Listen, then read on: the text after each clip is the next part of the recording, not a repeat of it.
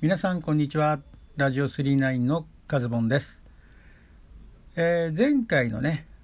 配信が6月の末ということでですね2週間ちょっと間が空いてしまいましたが、えー、今日は7月の16日にね、えー、収録をしております。はい、え前回のねシャープ7070回記念のですね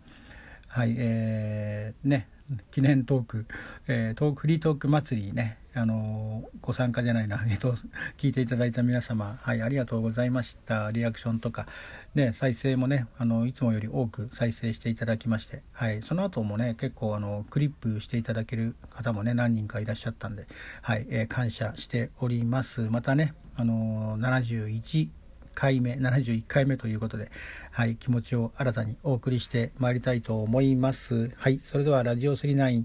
始めたいと思います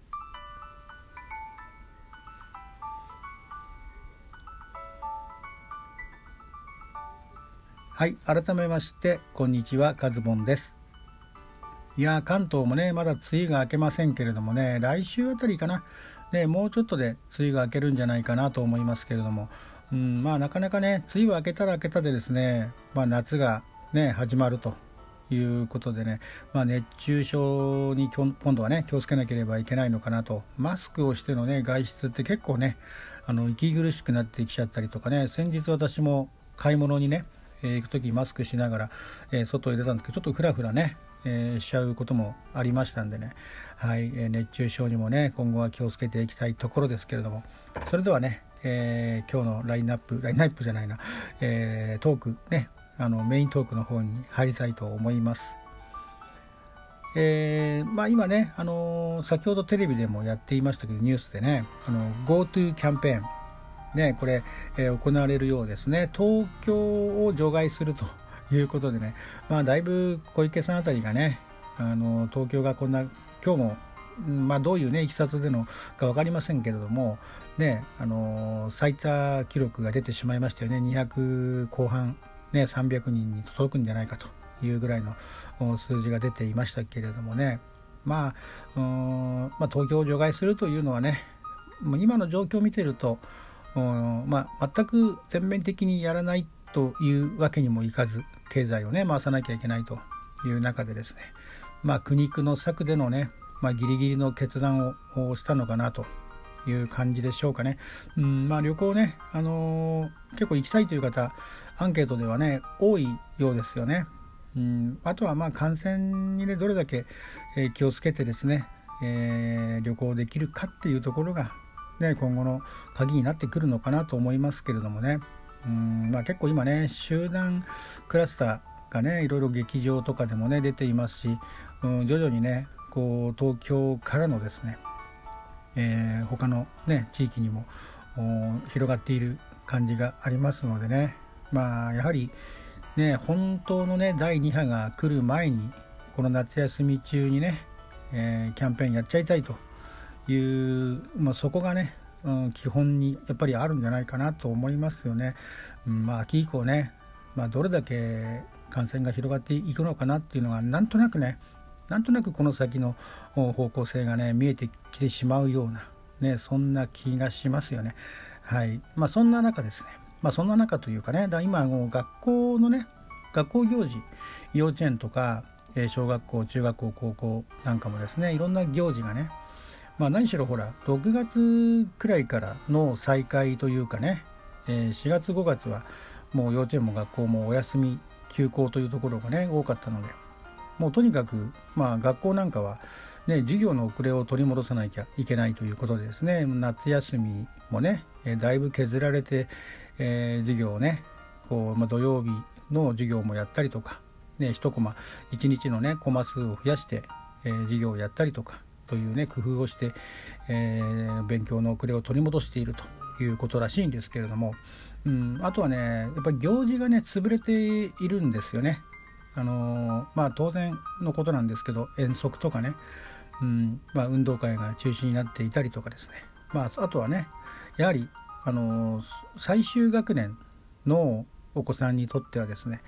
えー、修学旅行とかね幼稚園だったらお泊まり保育とかそういうのも今は難しいと。ね集団でまあ、特にねバスに乗って移動するとかっていう団体行事はですねまだまだちょっと難しいのかなっていうね。うん、まあ、そんな流れでですねねあの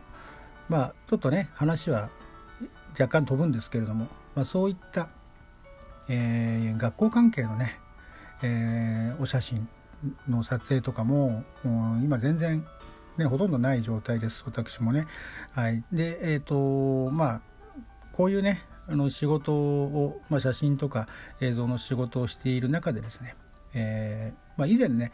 えっと、指原さんと坂上忍さんのね、えー、潰れないお店のちょっと番組名正確な番組名わからないんですけど、うん、それのねあの最近はレギュラーでやっているのかなあれはねあのまだレギュラーになる前にやっていたんですけどね。ご覧になった方もいたかもしれませんが潰れない写真館の秘密というんでしょうかね、うん、あの街中のねいわゆる昔からある、えー、写真館スタジオがある写真館さんがほとんどお客が普段ね来ない。なんかもう23人しか1日で来ないのに、えー、年商がね6000万とか7000万とかそれくらい売り上げがあるということで。でじゃあ何で稼いでいるんだろうかと。いうことをねやっていたんですけれども、うん、まああのそのからくりとしてはですねもちろんねあの七五三とか成人式のね時期になると写真館でスタジオを撮るっていうそういう文化が日本にはねありますけれどもまあここもう10年くらいかな、うん、ももっとかなあの子供写真館とかねスタジオアリスとか子供専門で撮影するスタジオがこうねいろんなところにも街中にですねできてきて、うんまあ、そういうところのいい点というのはあのなんていうのかな主にね女性のカメラマンがね多いんですよ。アシスタントさんも含めてね。でその撮影料とかが、えー、安いというかで写真館さんとかで撮るとはワンポーズも8000円とかね。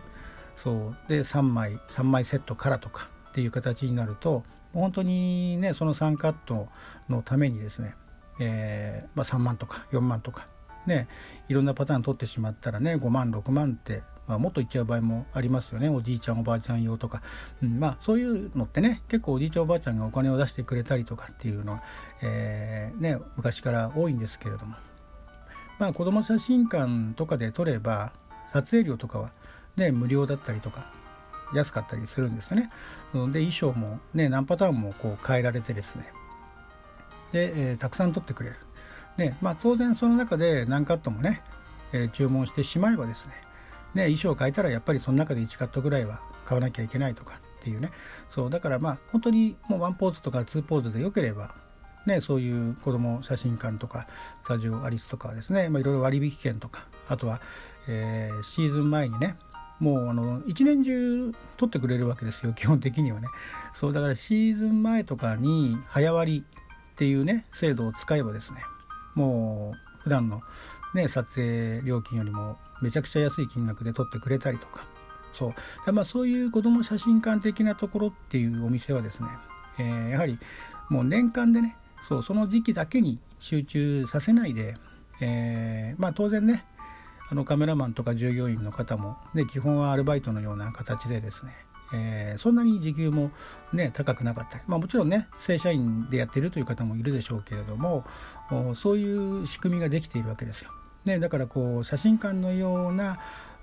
高い金額は取らない代わりに年間でねこう仕事を分散させて、えー、お客さんを獲得していこうというそういう流れができていると。で写真館の場合はねやはりねなんかこう気難しそうなねあのそのお店の主のような方がですね、えー、写真を撮るみたいな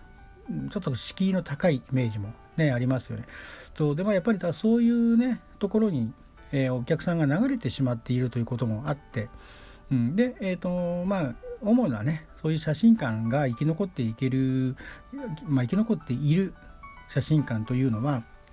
そういう学校写真、ね、幼稚園写真とかいわゆるアルバム用にね撮りに来る写真屋さんがいたと思うんですけれども、うんまあ、そういう学校写真系のものをね、まあ、これねアルバム用だけじゃなくて、えー、行事によってはね販売特に幼稚園なんかだったらもう販売ほとんどの行事がね販売できたりしますしね、うん、小学校でも中学校とかでも行事によっては販売してもいいよというね、えそういう行事もあるということでですね。まあアルバム以外にもそういう撮影をしたものをね販売できるというところでの収入源があると。ただね学校とかもあの1校や2校やってているくらいではそんなにね利益がないはずですね。あの自分のねその自分というかそのお店さんのね従業員の方とかお店の社長さんとかが取りに行く分にはね1校2校でも、えー、いいんでしょうけれども1校2校やっただけではなかなか収入にはつながらない。